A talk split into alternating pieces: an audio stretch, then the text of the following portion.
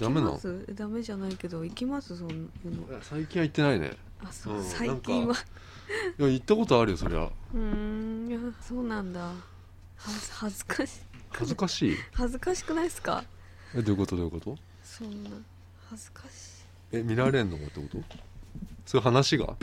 うん、話は面白いけど。え、本当に実際行くの？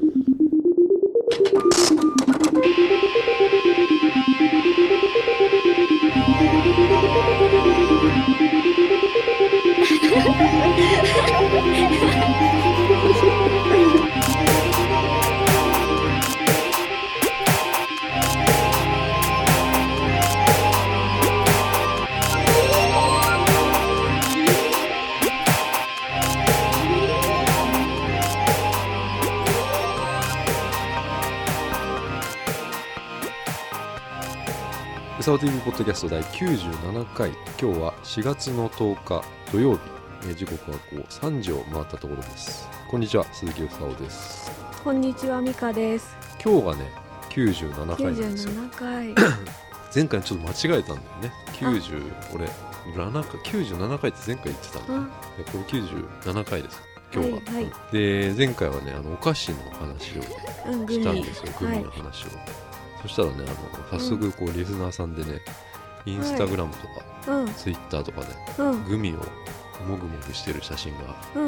いっぱい見れて、そうなんですよ。だからね、ラジオとかね、こうポッドキャストはね、食べ物と相性がいいんですよ。お、そうなんですね。食べたくなるんですよ。あ、うん、それはいいですね。はい、うん。ということで、今週も始めます。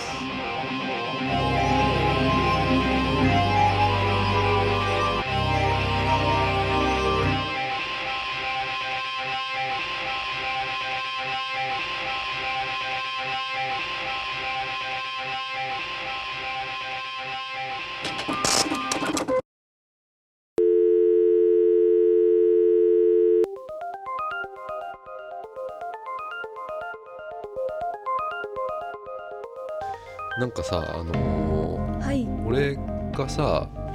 ホワイトデーにあげたチョコレートあったじゃん。うんうん。なんだったのあれ？え、お酒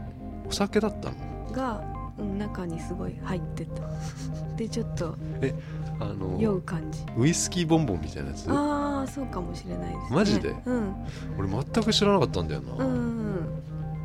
全部に入ってたの？うん。マジで？うん。すいません。いいえ。食った。本当。全部食べちゃった。うん、なんかさ、ウイスキーボンボンあったじゃん。昔のそのチョコレートの中に、うんうん、ウイスキー入ってんだよね、あれね。うんうん、あれをさ、昔おじいちゃん家で、うん、おじいちゃんの膝の上に乗りながら、うん、俺テーブルの上に置いてあった、うん、チョコレート食ってたら、うん、その1個がさ、ウイスキーボンボンでさ。うんもうおじいちゃんの顔にさ、うん、毒切りみたいにさ、うん、ビューってやっちゃってさ、吐いたの。吐いたの、うんうん、おじいちゃん、ひゃーっつってさ、うん、なんかそれはウイスキーボンボンちょっと好きじゃねえんだよな、うんうん、美味しかったですよ。ほんと？うん、そっか、大人の感じ、大人のチョコレート、うんうんうんうん、そっか。で、まあ、先週グミの話したんだけどさ、はい、明治のごちグミが美味しいっていう話してた、うん、今週はね、うん、チョコレートですよ。もう知ってますかね、ロッテのワンタブ。知らない、うん、これ誰かが CM してるの、中澤まさみだっけな、うん、これがなんか板チョコみたいじゃない。そう、このロッテのワンタブっていうのはこの箱がね、うん、なんかちょっと丸っこいというか、長方形なんだけど、うん、これ開けてみるとまずね、うん、中が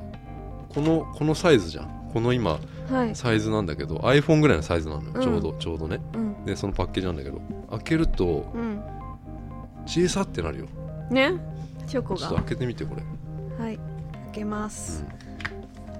うん、あれ袋が小さいでしょ。あれちっちゃい。小さいよね。あれワンタブロッテのやつチョコレート。何これ？いいんですかこれ？そうそう、だから俺も最初びっくりしたのこんなちっちゃいのと思って、このパッケージに対して、うんうん、じゃあ開けてください、はい、これはすごいうまいんですよ。1開く、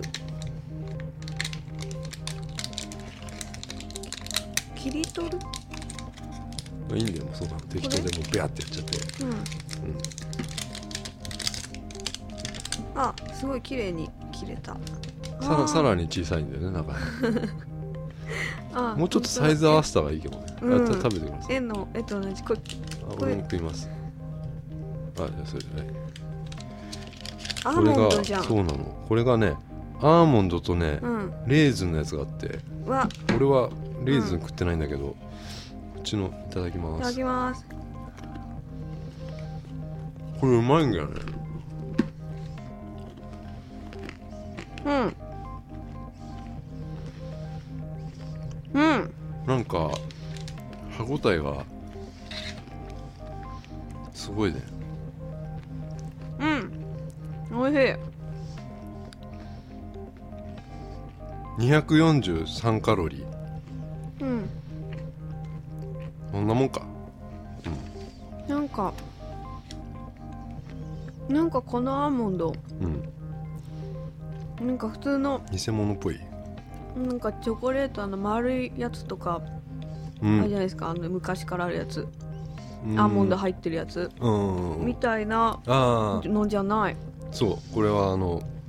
あれなんか蜂蜜みたいなのがかかってるんだよ、うん、これ。あ、蜂蜜の味かなんか、うん、うん、なんか私そのアーモンドってキュッて言うじゃないですか、食べた時に、はいはいはい、それ嫌なんですけど、これはもうキュッて言わない、ね、うん、美味しい、大事にしてるやつですよ、うん。これワンタブロッテの、これはなかなか美味しい。うん、美味しい、うん、今コンビニで結構売ってるよこれ。うん、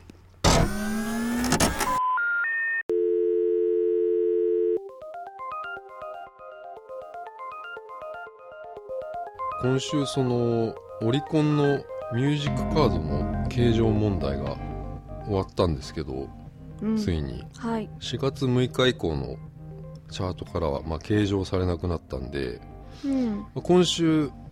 のチャートが最後だったんだよ、うん、先週か、あ、今週だ、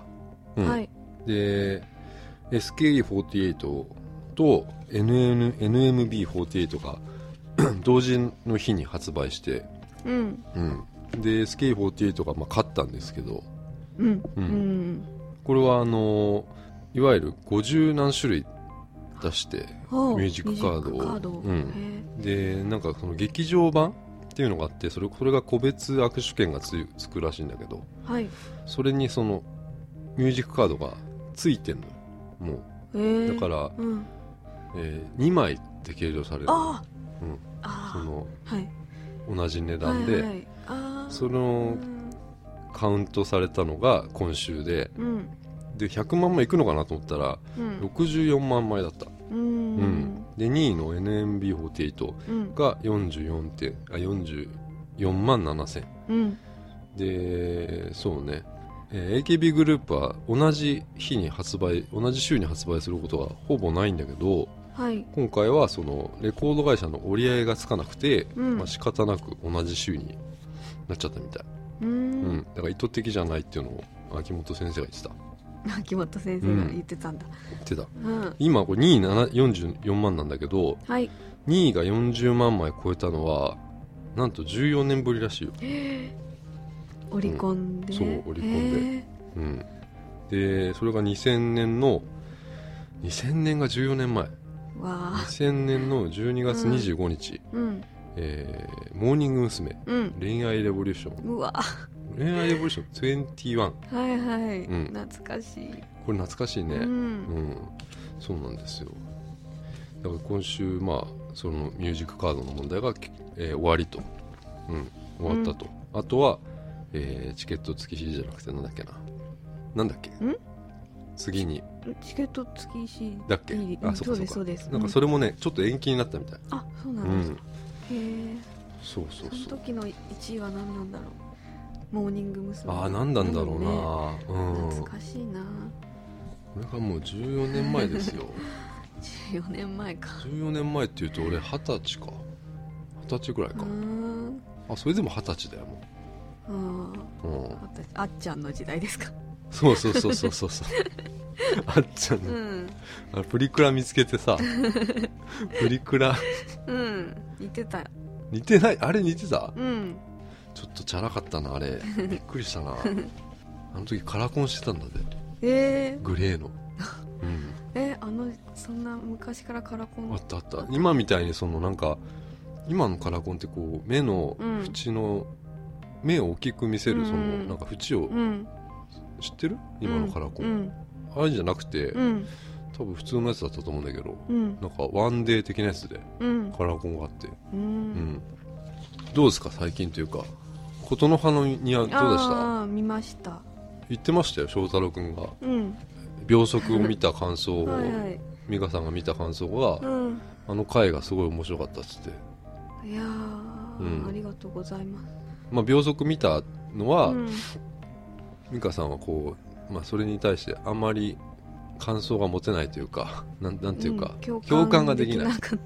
共感ができないっていうのを言ってて、うん、まあ、新海誠の秒速、はい、5cm だっけな、はい、うん、で琴の葉の庭も新海誠のやつで、うん、まあ、それもどうなんだろうと思って、うんうん、美香さんに見せようと思って、うん、見たんで。見た。どうでした？うん秒速のよりは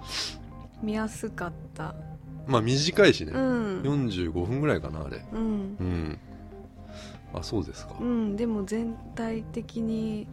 もうおかしいやろと思ってやっぱり共感できない。いや、共感は全くできないですけど、あとなんかすごい絵がリアルじゃないですか。絵がリアル、うん、あれをアニメにする必要があるのかなと思ってああ確かにそうだね。めっちゃリアルじゃないですか、うん、まあ、すごい綺麗、うん、絵綺麗だったんですけど、なんかでもあれを普通に実写でやっちゃったら、うん、もっと寒いんじゃない？そうかな。セリフとかアニメだから寒いなと思ったんですけど。あ、そう、うん。ちなみに声優は花澤香菜さんですよ。うん、女の人の声優は、うんうん、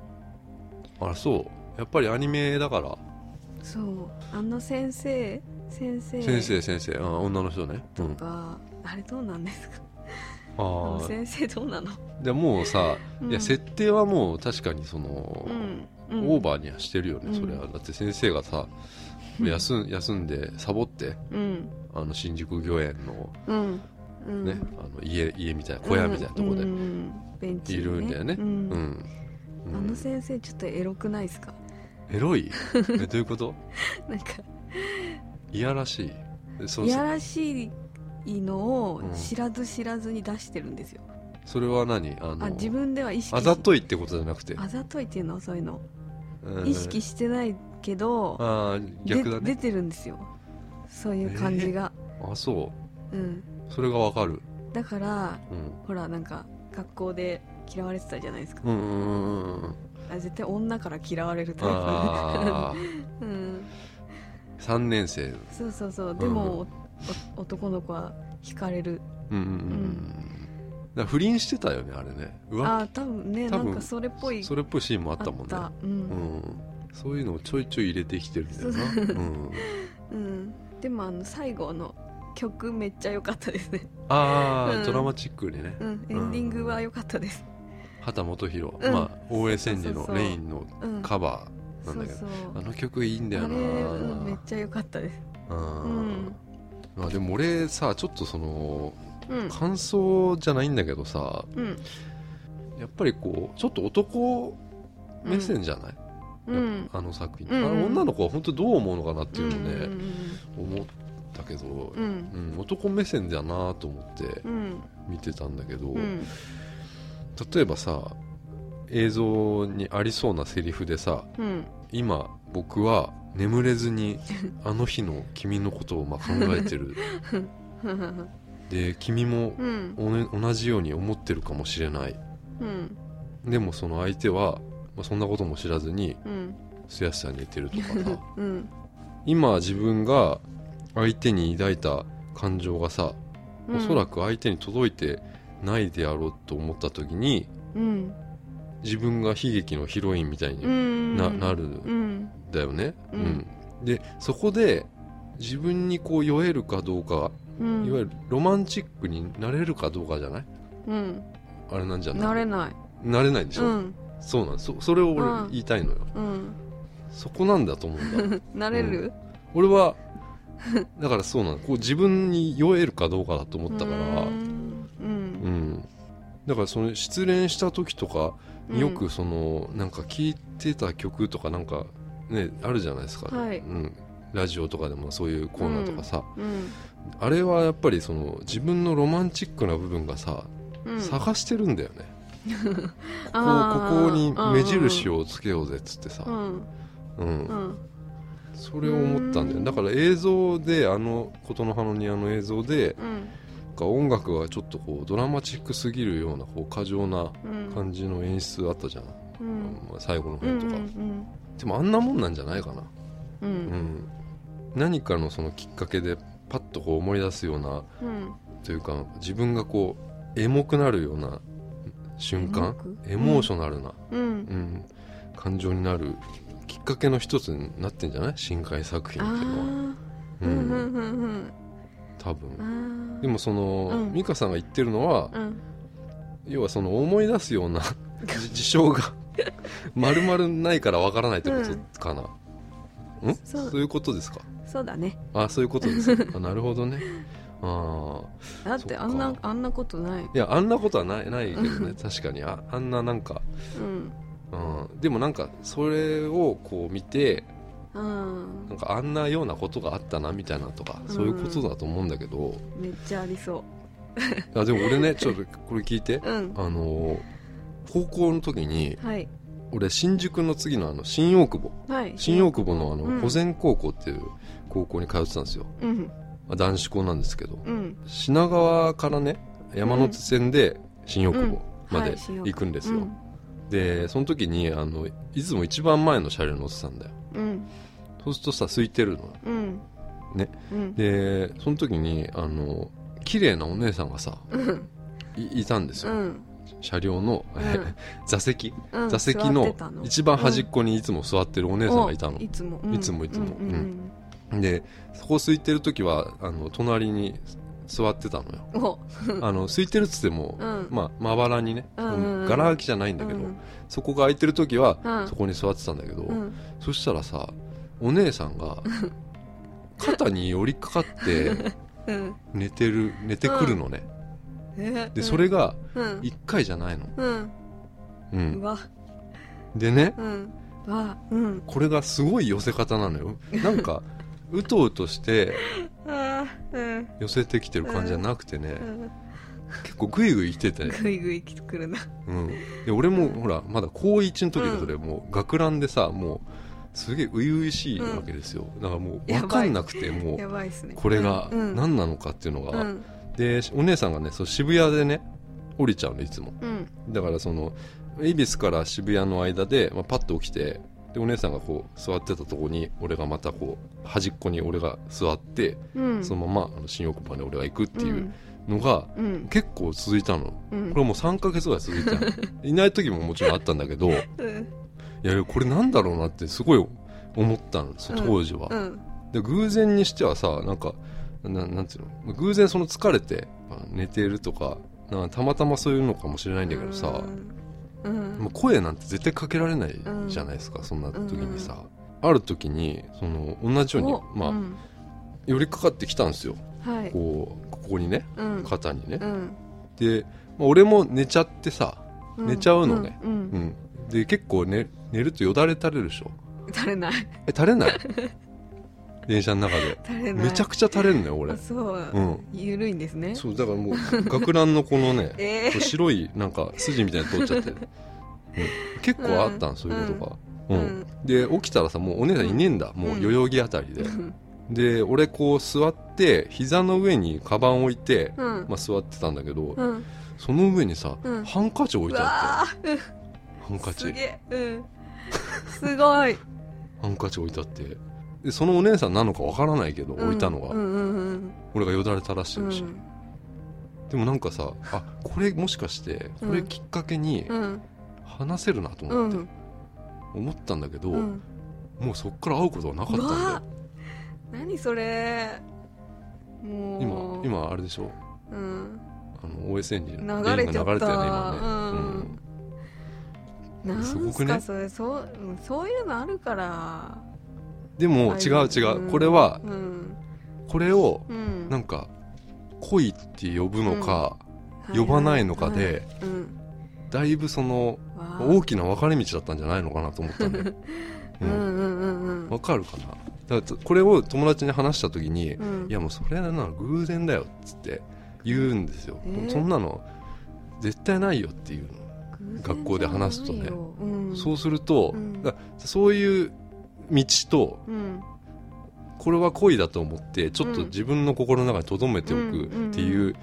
もの、うんうんうん、分かれたの、その、うん、で俺は多分そのロマンチックな方を取ったわけですよ、はいはいはい、うん、だから美香さんは、はいはい、乗る電車間違えたんじゃないうん、私電車乗らないです電車なんか電車じゃなくてさそう乗る方向間違えたんじゃねえのかなと思って、あ、ごめんなさい、普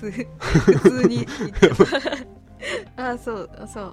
だね、あ、そうですね、なんかそれ思ったんだよな。あ、だからその逆俺の友達が言った方に、ああ、そういうことか、偶然っていうので、うんうん、そうですね、うんうん、そうだ、気づいてないだけかもしれない、うん、そうかな。お姉さん、うん、何歳ぐらいの人？お姉さんはね、うん、20わかんないけど、うん、いや20代の前半じゃないの、うん、へー、うん、すごいね、いい匂いがしたんだよなそれは覚えてんだよな。もうだってそれそのまんまその新海誠さん、あ、電車の中の、うんうん、もうそれ書きそうですもんハンカチだけ残して消えてったよ、うん、すごい、うん、幽霊だったかな、うん、ないんだそういうのなしお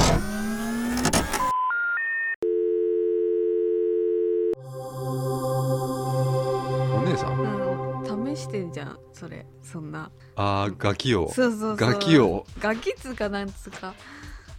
なんか、いやでも多分そうだったと思うよ、ね、このガキを落としたいと、うんうん、でも一回も喋ったことないからさ、うん、だってでも寄りかかってくるんですよね。でもそれは偶然かもしれないじゃん。偶然じゃないよそんなのすごいなその人。あ、でもやっぱそういうのだよね、新海誠の、うんうん、いや共感出てくる、あ、そうだよ、そう女性たち確かにそうだ、うん、うん、そういう系の、そうだ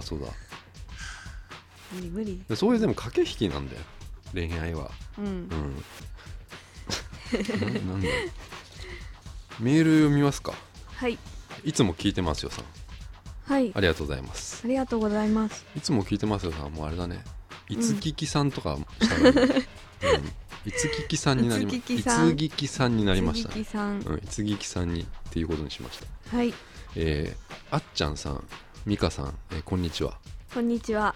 2015年4月12日は統一地方選挙の投票日。みかさんは投票に行ったら外食をしま、点でモーニング娘。のザ・ピースっていう曲のね、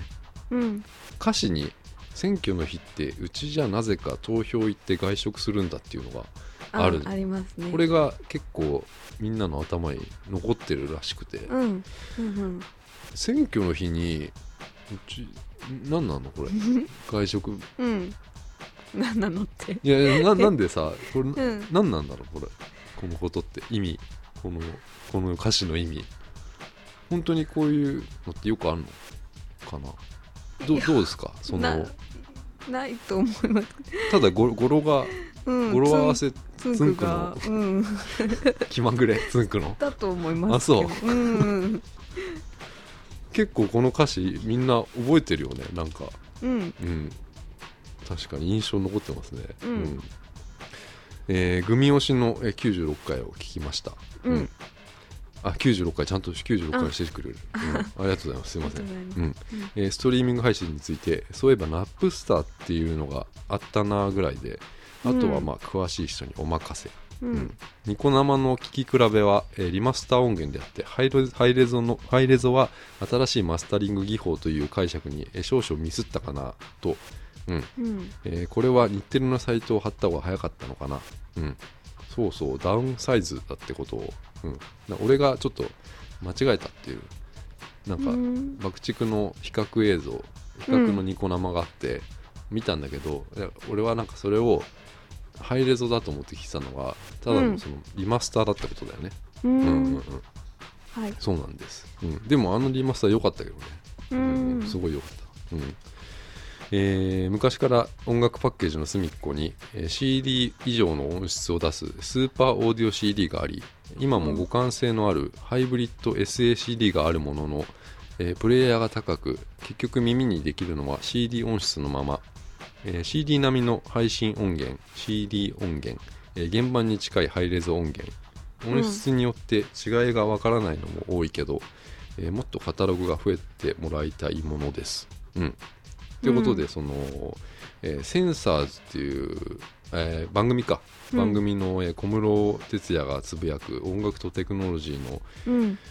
新時代の記事と、まあ、番組の動画が貼ってあってですね、うんあとミュージックマンネットの、音楽配信時代の高音質のあり方とはっていう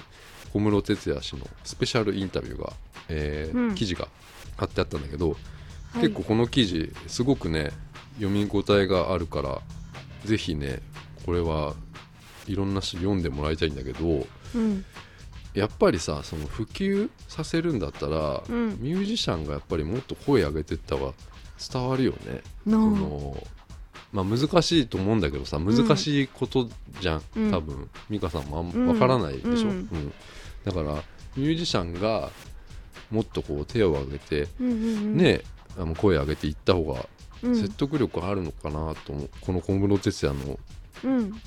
ね、記事とか見てすごい思ったんだけど、うんうん、動画もさ、うんうん、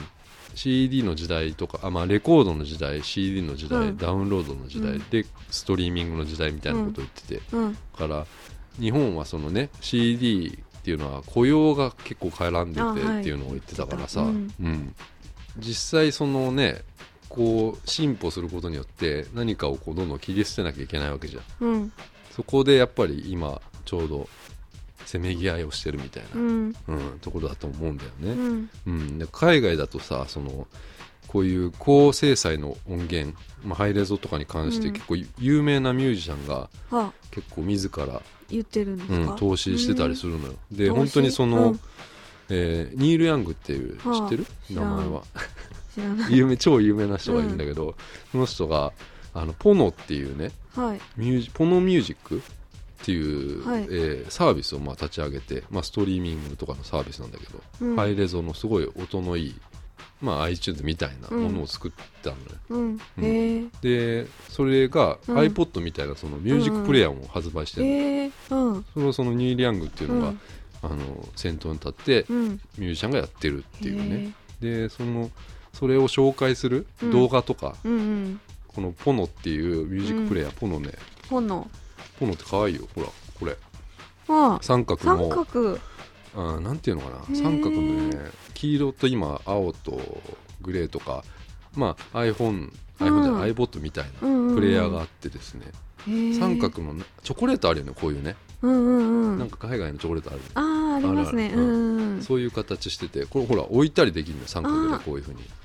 いいですね、うん、そうでこういうプレイヤー、これがその、うん、ハイレゾが再生できるのかな、うん、ちっ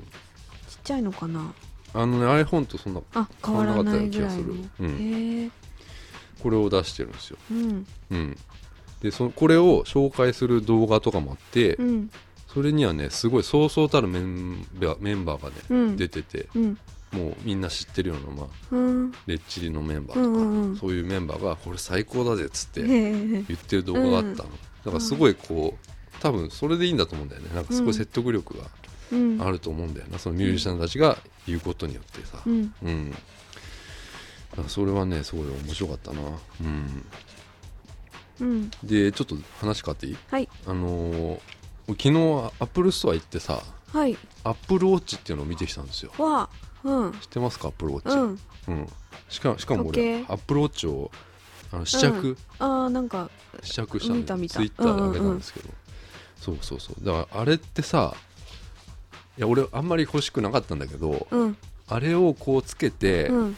うん、街をさ歩いてる自分の姿をイメージしちゃってさ、うん、欲しくなっちゃうよねあれね、うんうん、そういう姿をこう、うん、想像するとね、うん、なんか新しい生活の一部になりうるんじゃないかっていうね。わかるかな？ iPhone とかってさ、うん、初めてゲットした時に、うん、どう思った？なんか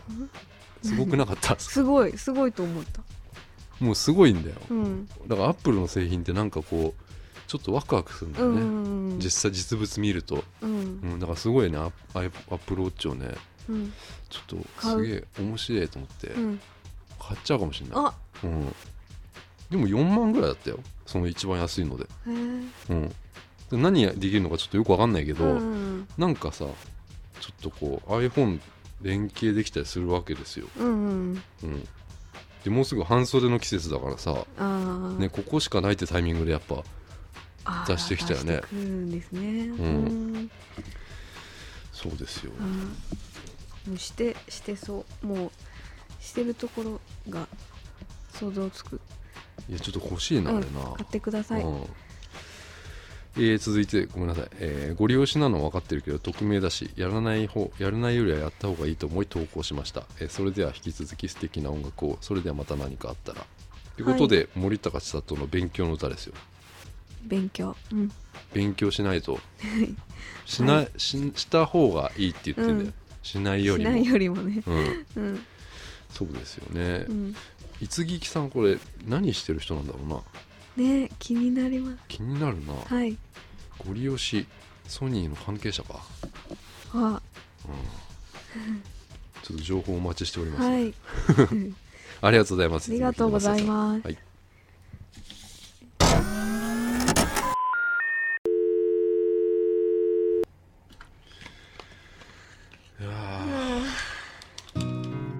エンディングです、はい、ローソンでもドーナツ販売してましたよな。ついに同じようにそのセブンイレブンのも見てない。本当？売ってない。レジ横はフライドチキンとかあるところの横っちょに、うん、ローソンでも同じようにドーナツが売ってた。ないな。ない。近所のにはない。でまだ食べてないんだ。食べてない。ローソンはもともとそのパンのとこにドーナツ置いてあってさ、うん、それがあそこに入っただけなのかなって思っちゃったりして、うん、うん、あと3回で97、98、90、90、あ、98、99、100でしょ。5月2日だ、100回目、うん、それは岡村ちゃんの週なんですよ、うん、ちょっと変えると思う。ちょっとね、うんうん、ちょっと何かを変えましょう、はい、5月2日はね、うん、はい。今日は終わりますかすいませんねいえいえ、終わりましょう。すいません、さよなら。さよなら。そんな